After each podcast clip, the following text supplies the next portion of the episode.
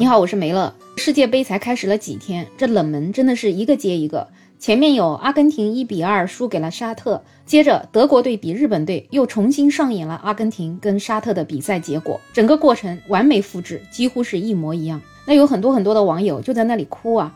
一开始我还不是太明白他们为什么在那里哭，而且有人会说这个比赛结束之后，这天台上的人又挤不下了。我就想这些球迷也太投入了吧，喜欢的球队输一场，怎么就至于要去天台上呢？后来再了解一下才知道，哦，原来他们是因为参与了一些赌球，这些比赛冷门迭出之后，就导致他们损失了货真价实的金钱。所以有人就开玩笑说，彩票反着买，别墅靠大海。这听起来吧，好像是一件挺欢乐的事情，但是其实往往背后还真的有很多心痛的事儿。昨天在广东就曝光了一个令人痛心的一幕，有一名男子。据说是因为世界杯赌球而跳楼身亡了。事情呢是发生在广东湛江。据传这名男子在世界杯期间赌球之后呢，就从楼上跳了下来。从那个视频里面可以看到，尽管幺二零已经到达了现场，但是似乎已经是无力回天了。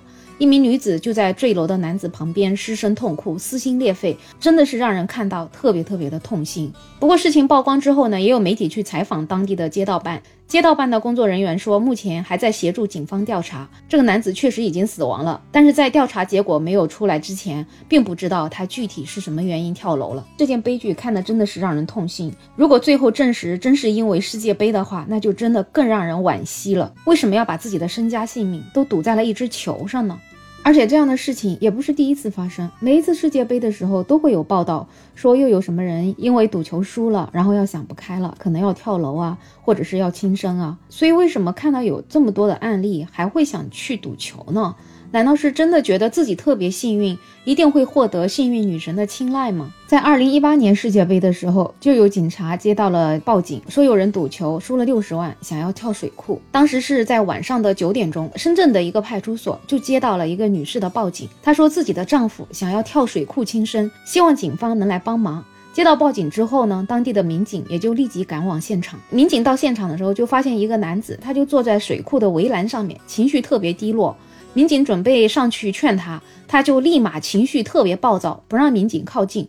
那为了保证他的安全，民警只好后退，并且远距离跟他展开了交谈。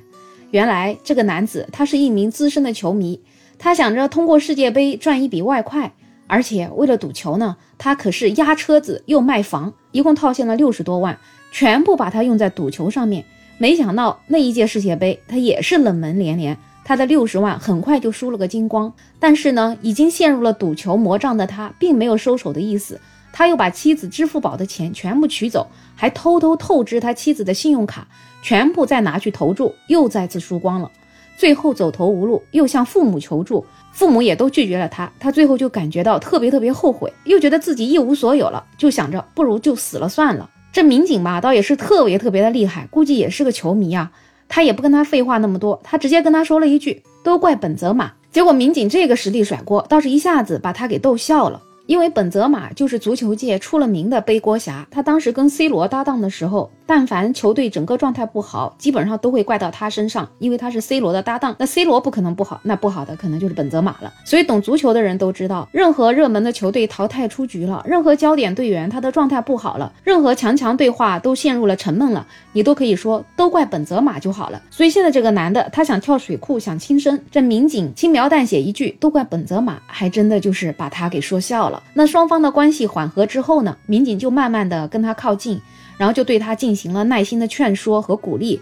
两个小时之后，坐在围栏上的他才终于放弃了轻生，在民警的帮助之下，安全的从围栏上下来了。而且呢，他也感谢民警，说谢谢你们这么耐心的劝我，我再也不会做这种傻事儿了。估计这个人之后应该能够痛定思痛，这一届世界杯应该不会再赌球了吧。其实赌球也就是一种赌博，有那么多那么多参与赌博最后倾家荡产的案例在前面，为什么人们还是能够沉迷在赌博里面无法自拔呢？我觉得很多人可能还是存在着侥幸心理，觉得那样的事情不会发生到自己的身上，因为很多人总是对自己很有信心，觉得自己的这个技术一定很高，觉得自己很专业，没准儿就是个赌王、赌圣什么的。不管是赌博也好，还是赌球也好，能赢的那个一定是自己，别人输肯定是他自己存在很大的问题。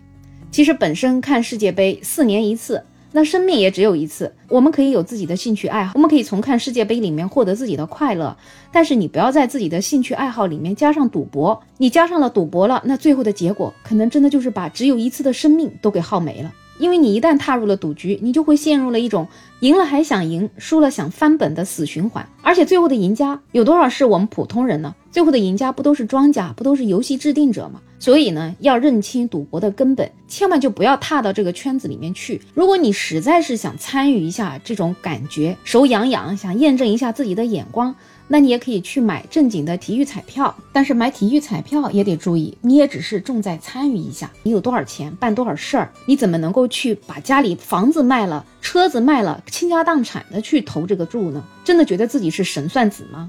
所以，为了家庭和谐，为了自己今后幸福的生活，我们一定要做一个头脑清楚的人，千万不能因为觉得自己很厉害，然后就沉迷在赌博当中不能自拔。另外，在世界杯期间啊，除了这些赌球的机构盯上你的钱包，这些诈骗分子也真的是无孔不入，到处都想钓鱼，把你骗上钩。所以呢，公安部刑侦局最近也发布了一份世界杯防骗指南，提醒我们很多的球迷在看球的时候一定要注意防范。第一个要注意的就是他们会建立一些网站，然后长得很像官方的网站来诈骗你。当你点进去之后呢，他就要让你注册账号啊、密码呀。然后他再通过这种植入木马病毒的方式，从而获得你个人的重要信息，然后开始实施犯罪行为。